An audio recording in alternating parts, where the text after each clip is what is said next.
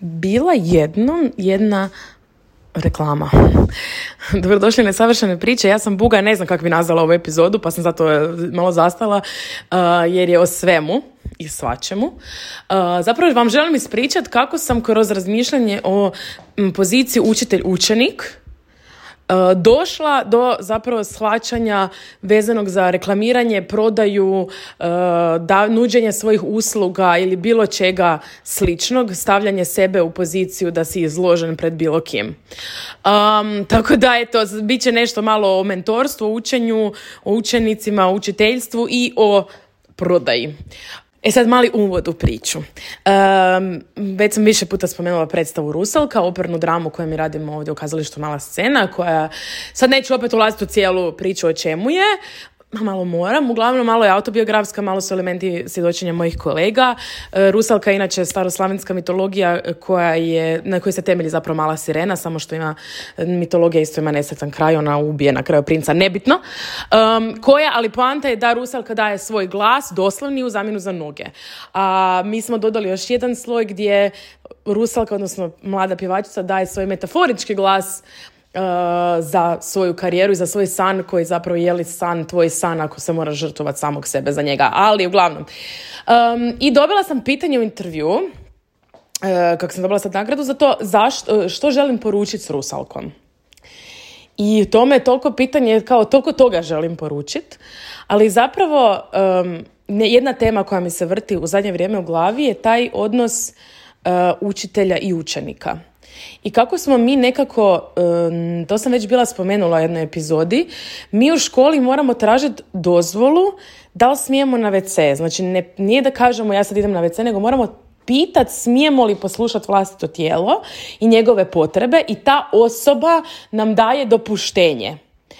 Uh, I sad, uh, sad što je iza toga uopće nije bitno, samo govorimo o samoj toj premisi.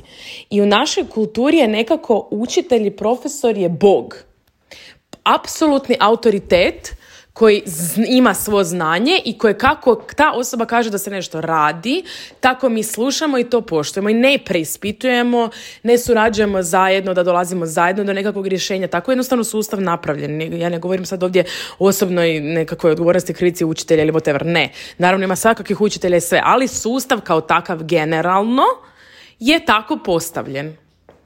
Um, E sad dolazimo do problema, ok, jedno je kad učimo matematiku, pogotovo na ovoj osnovnoj razini, ja znam da poslije postoje različiti načine da se dođe do jednakog rješenja i slično, ali dva plus dva je uvijek četiri, to je tako. I postoje dokazi za to. Ima stvari, pogotovo sad ću uzeti primjer pjevanja, ali to se odnosi recimo i na terapiju, na coaching i sve, gdje taj sistem ne funkcionira. Ne funkcionira, broj jedan, jer smo mi svi različiti. Naše senzacije iznutra su različite. Naše percepcije nečega su različite. Kad ja kažem da ja čujem neki ton plitko, neko drugi će reći da ga čuje horizontalno. Kad ja kažem da je meni nešto široko, nekom to može biti duboko. Znači već imamo u samoj percepciji nesporazum kojeg ako ne ne, ne iskomuniciramo imamo problem. Učenje pjevanja i bilo čega drugog je E, takvog tipa je partnerstvo gdje mi, netko je prije nas prošao put, odlučio je dat nam ruku da nas tim putem dovede. Isto je kod pjevanja, ima različitih pjevača, različitih znači, tehnika i različitih vrsta pjevanja, isto moramo znati na koji put želimo uopće krenut.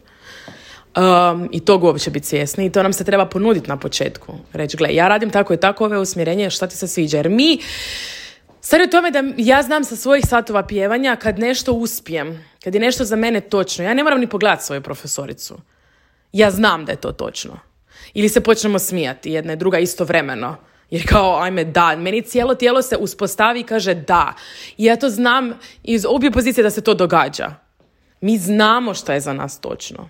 I do toga se moramo dovesti metodom pokušaja pogreški i možda imamo nekog koji će nas voditi da možda imamo kraći put do toga. Ali to je takav odnos, to nije ja znam sve, ti ne znaš ništa, ja ću te sad sve naučiti. To nije dođem na terapiju pa će mene terapeut ili dođem na coaching pa će mene coach spasit. To nije to nego je tu sam, tu prošla sam ovaj put, mogu ti pokazati kako sam ja išla. Možda će za tebe funkcionirati, možda ne. I biti otvoren i sa strane učitelja i sa strane učenika da ćemo možda morati naći neki drugi put. i sva svoja iskustva imati otvoreno i kopat po njima šta mogu iskoristiti za ovu konkretnu osobu koja je potpuno drugačija od one druge osobe. I zašto sad, kakve ovo sad veze ima s prodajom i marketingom samog sebe, je to da mi vrlo često podrazumijevamo da ljudi već sve znaju. Da znaju one osnove. Tipa, reklamiram operu, znaju ljudi šta je opera. Ne znaju. Ili pa znaju ljudi ko sam ja, zašto bi se opet predstavljala na društvenim mrežama. Ne znaju, jer on to sam već pričala. Tvoj algoritam tebe pokaže možda, ne znam, 20%, ne znam sa točno broj. Nikad ne dođe svaki tvoj post do 100% tvojih pratitelja.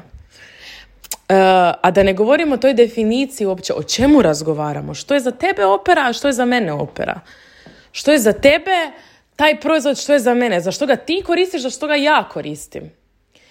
I taj način komunikacije je nešto što mislim da nekako nedostaje. Ali kažem, pogotovo u tom učenik-učitelj odnosu. Ja mislim da nekako e, ono što vidim često je da ljudi kao dođu i sad kao recite mi šta da radim. To je i kod sa režiserima. Recite mi šta da radim. Ne.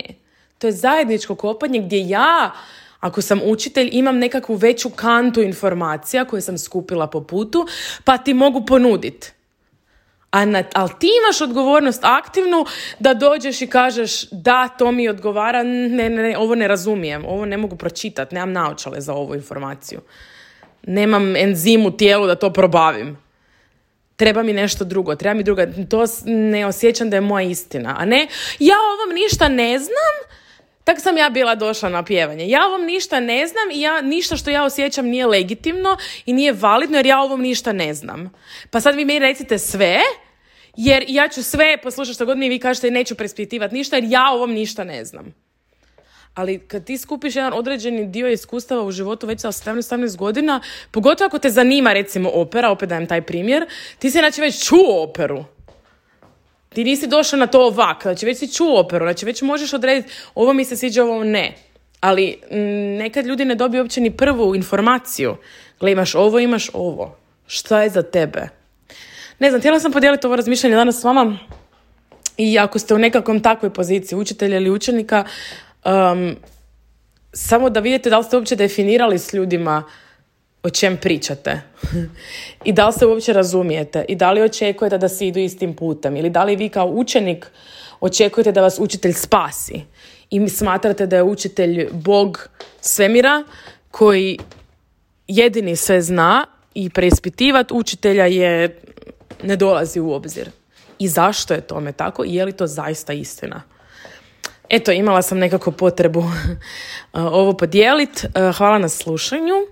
Voljela bi čuti vaše razmišljanje na ovu temu. Podijelite, pošaljite mi, napišite mi, stavite na Instagram, nemam pojma. To mi uvijek puno znači. Hvala vam na slušanju.